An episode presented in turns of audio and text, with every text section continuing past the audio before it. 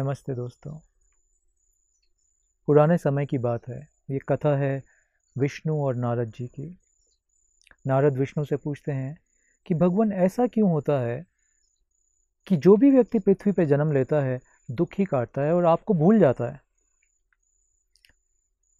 विष्णु ने कहा कि you will get to know आप एक दिन ये समझ जाओगे नारद फिर एक बार नारद और विष्णु दोनों ऐसे घूमते घूमते जंगल की सैर कर रहे हैं।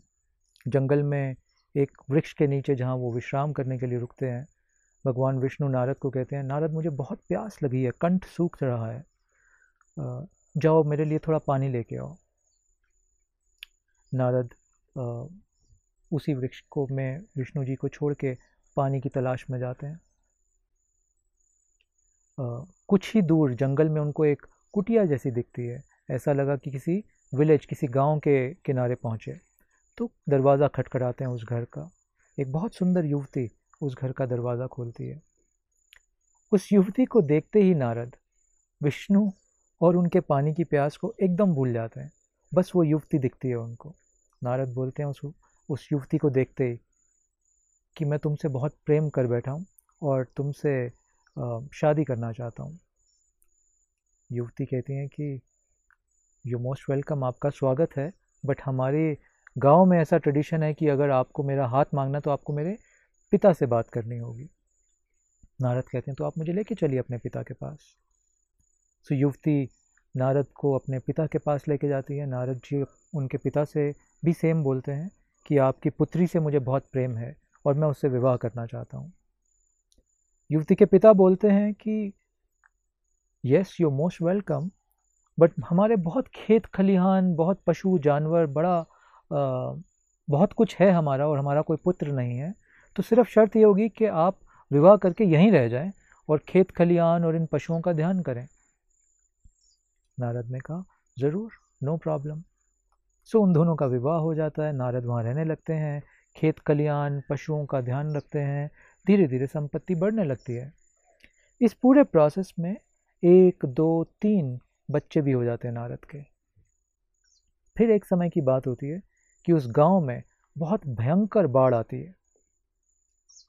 और वो बाढ़ इतनी तेज आती है कि पूरा का पूरा गाँव सारे घर सारे पशु बह जाते हैं। एक बहुत बड़ा दरखत है उस गाँव के अंदर। नारद नारद की पत्नी और उनके तीन बच्चे और आ, उनकी पत्नी के पिता ये सभी जान बचाने के लिए उस पेड़ पे चढ़ जाते हैं। धीरे धीरे बाढ़ का पानी बढ़ता है। तो सबसे पहले वो पिता संभल नहीं पाते अपने आप को, बह जाते हैं बाढ़ के साथ। फिर इन्होंने एक दूसरे को ज़ोर से कस के पकड़ा है वृक्ष के ऊपर, मगर पानी निरंतर बढ़ते जा रहा है। पहला बच्चा हाथ छूट जाता है, बह गया बाढ़ के साथ। दूसरा बच्चा हाथ छूट जाता है, बह गया बाढ़ के साथ। बिलक बिलक के रो रहे हैं नारद। बिलक बिलक के रो रही हैं नारद की पत्नी, क्योंकि दो बच्चे बह गए। अब ये तीनों, नारद, उनकी पत्नी और एक बच्चा जो बच गया, ये तीनों जकड़ के रखे हैं एक दूसरे को और बिलख रहे हैं तीनों, क्योंकि आधा परिवार तो बह गया। पानी का स्तर और बढ़ा। अब ये तीसरा बच्चा भी बह गया पानी में। रोक नहीं पाए, बचा नहीं पाए उसको। अंततः जल का स्तर और बढ़ा। नारद, जिसने अपनी पत्नी को बहुत ज़ोर से पकड़ा हुआ क्योंकि बहुत प्रेम करते हैं उनसे, बचा नहीं पाए। पानी का आवेश बहुत था। पत्नी भी बह गई और नारद अब बिलक बिलक के रो रहे हैं। मगर क्या करें, जान तो बचानी है तो वो और ऊपर चढ़े। कुछ दिन रहे वहाँ, धीरे धीरे बाढ़ थमी, पानी उतरा, नीचे उतरा पानी। तो नारद भी पेड़ से नीचे उतर आए। थके, मांदे, भूखे, प्यासे, कई दिन हो गए इनको पेड़ पे। और दुख से बेहाल, क्योंकि सारा परिवार खत्म हो गया। पेड़ के नीचे बैठे और कंठ सूखा क्योंकि बाढ़ का पानी था। पानी तो सब तरफ़ था, मगर तुम प्यास नहीं बुझा सकते। तो नारद की प्यास नहीं बुझी थी। कंठ सूखा, बहुत बुरी तरह से कंठ सूखा।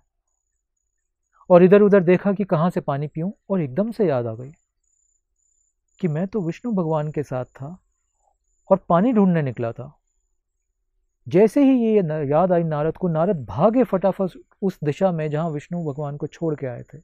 कुछ ही दूर, पेड़ के नीचे, विष्णु भगवान वहीं बैठे हैं। और नारद को पलट के देखते हैं। नारद को कहते हैं, नारद, इतनी देर क्यों लगा दी तुमने? तुम्हें तो एक घंटा हो गया गए हुए नारद का सिर चकराया, एक घंटा? मैं तो प्रभु, मैं तो अपना पूरा जीवन जी आया। मेरी बीवी, मेरे बच्चे मेरे बच्चे जिनका जन्म हुआ, मृत्यु भी हो गई। मैं तो पूरा जीवन जी आया और एक ही घंटा? विष्णु हँसते हैं, नारद की ओर देख के।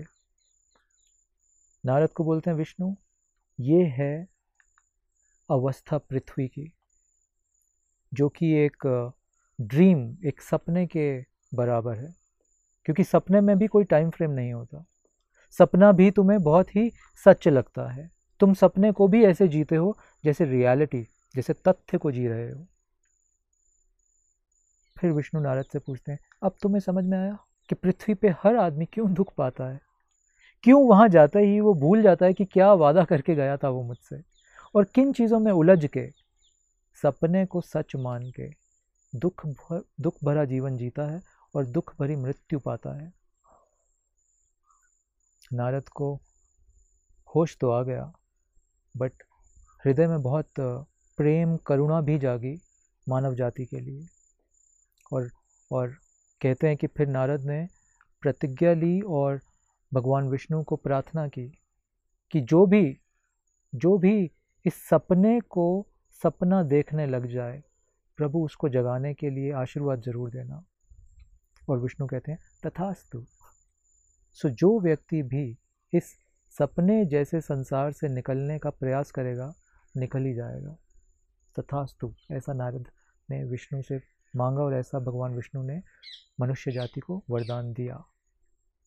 So this is the story from the Upanishad मैं चाहता हूँ आप इस इस कथा पे विचार करें, क्योंकि ये कथा सिर्फ़ नारद और विष्णु की नहीं है। ये कथा आपकी और मेरी भी है। ये कथा हर उस हर उस व्यक्ति की है जो इस सपने में मज़े से सोया हुआ है। तो ये कथा हमें जगाने का अंदेशा दे रही है, जगाने का रास्ता दिखा रही है। आशा करता हूँ आप, मैं, हम सब इस कथा से कुछ कुछ महत्वपूर्ण बातें सीख पाएँगे। With that thank you very much